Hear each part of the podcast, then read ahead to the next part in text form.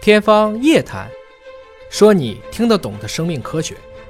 欢迎各位关注今天的《天方夜谭》，我是向飞，为您请到的是华大基因的 CEO 尹烨老师。尹烨老师好，向飞同学好，今天的节目呢，我们继续有礼品要送给各位听众朋友。粪菌移植在我们节目当中不止一次的聊到过了啊，就是用健康人的粪便移植给不健康的人。嗯，之前聊过它的这个适用的范围，除了说消化道的问题之外，个别案例还有针对抑郁症的， 还有让你这个谢顶了，甚至都长出来 啊的。对，长头发的，对啊，啊，但是今天华人学者第一次证明了，说粪菌移植啊还可以治疗癌症免疫疗法的副作用。嗯，咱们先说这个癌症免疫疗法可能会有什么副作用呢？很正常啊。就是他这里说的是一种叫做免疫检查点抑制剂，就类似于我们现在大热的这种 PD one、PD L one，包括我们以前说的这个 CT、LA four 等等。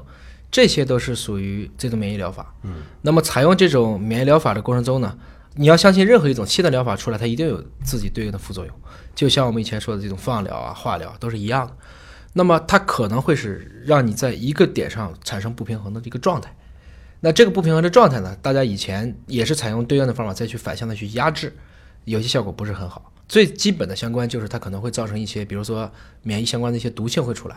细胞因子风暴会出来，因为你把相当于以前的免疫系统都压制的太厉害了嘛，这都是有可能的。嗯，所以怎么去恢复，看起来不仅仅依靠人体自身的免疫系统，也可能会借助我们生态系统的另外一部分组成部分，也就是说这些菌群的作用。所以根本还是跟免疫相关啊！你看这个研究成果是十一月十二号在《Nature Medicine》杂志上发表的，由安德森癌症中心的华人学者王英红博士领导完成。他说啊，这些患者的结肠炎临床上内窥镜确认之后，就可以通过这种粪菌移植了。就他首先要确认他是有结肠炎的，嗯啊，然后通过这种粪菌移植的这种疗法呢，安全快速，而且一次治疗效果还比较持久。它等于把菌群定植进去了，实际还是一个手术啊。但实际上呢，它要比直接你进行这种肠道菌群的支持啊，应该说更直接，而且剂量也更大。嗯，他说这个结肠炎呢，这种炎症的反应呢，呃，是在这种叫做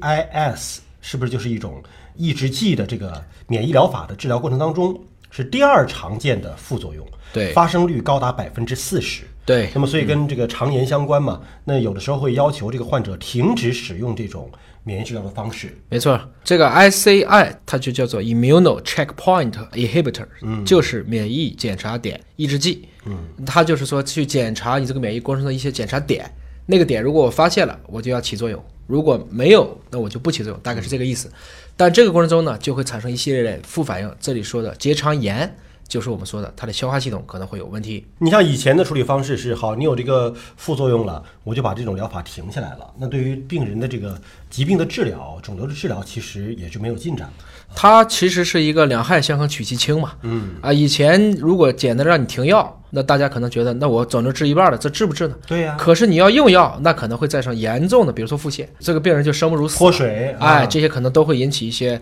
他很不想看见的这些并发症，所以这就很麻烦。嗯，那么其实我们一直在找一种既安全又有效的方法。那么治疗前和治疗后的这个粪便分析显示啊，患者肠道的微生物组在治疗之后与供体是最相似的。那么随着时间的推移和供体的这种相似性就越来越低了。尽管如此，治疗之后的肠道细菌仍然是不同于此前治疗的微生物组。那么此外呢，在治疗前样本的一个比对，这些患者呢，在这个粪菌移植之后，出现了明显不同的新的菌群的一个种落啊，那也是包括已知的具有保护作用或者是减少炎症的几种物种。这个很有意思，就是说你移植了健康人的菌群进去之后，并不完全你就 copy 了一份它的菌群。对，而是慢慢和你原有的菌群融合，对最终的结果是既不是原来移植给你的那个人，对嗯也不是你在病症状态下的那个菌群，对是一个新的。我们称之为这个过程就是一种生态的平衡。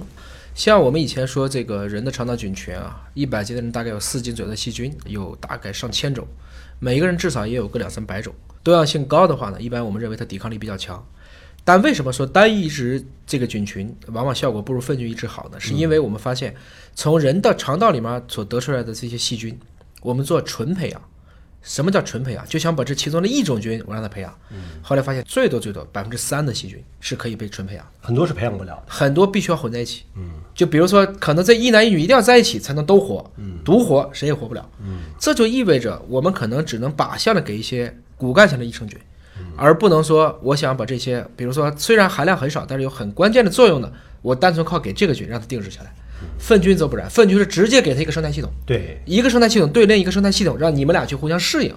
但是这个过程中呢，大家也把这个相关的作用呢，可以比喻成这可能是一种宗教。嗯，这个宗教呢，在当地又适合了本地的民情以后，它变了。嗯，啊，或者说肯德基吧，来到中国以后，它其实已经跟美国的不一样了。至少我们的薯条切的比美国切的要匀称太多了。比如说老北京鸡肉卷儿，嗯，这很明显，这不可能是在美国有的东西。这就是说，它其实是取了双方的生态的一个最大公约数，因为供者的菌群是健康的，进来以后呢，逐渐被不健康的中和以后，生成了一个还稍微稍微应该说也许没有那么健康，但至少比以前要强太多了，进而就缓解这种免疫疗法的一个副作用。目前的数据表明呢，这些分子研究是有助于更好地理解微生物组在粪菌移植啊，这个包括免疫治疗之后的这个结肠炎，呃，以及一些副作用反应过程当中的一些作用了。当然，这个进展还在进行当中，因为菌群太复杂了，能培养的又特别有限，所以我们也希望这个研究能够有新的突破了。那么，感谢您关注今天的节目，了解更多生命科学知识，可以关注“尹哥聊基因”的微信公众号。下期节目时间我们再会。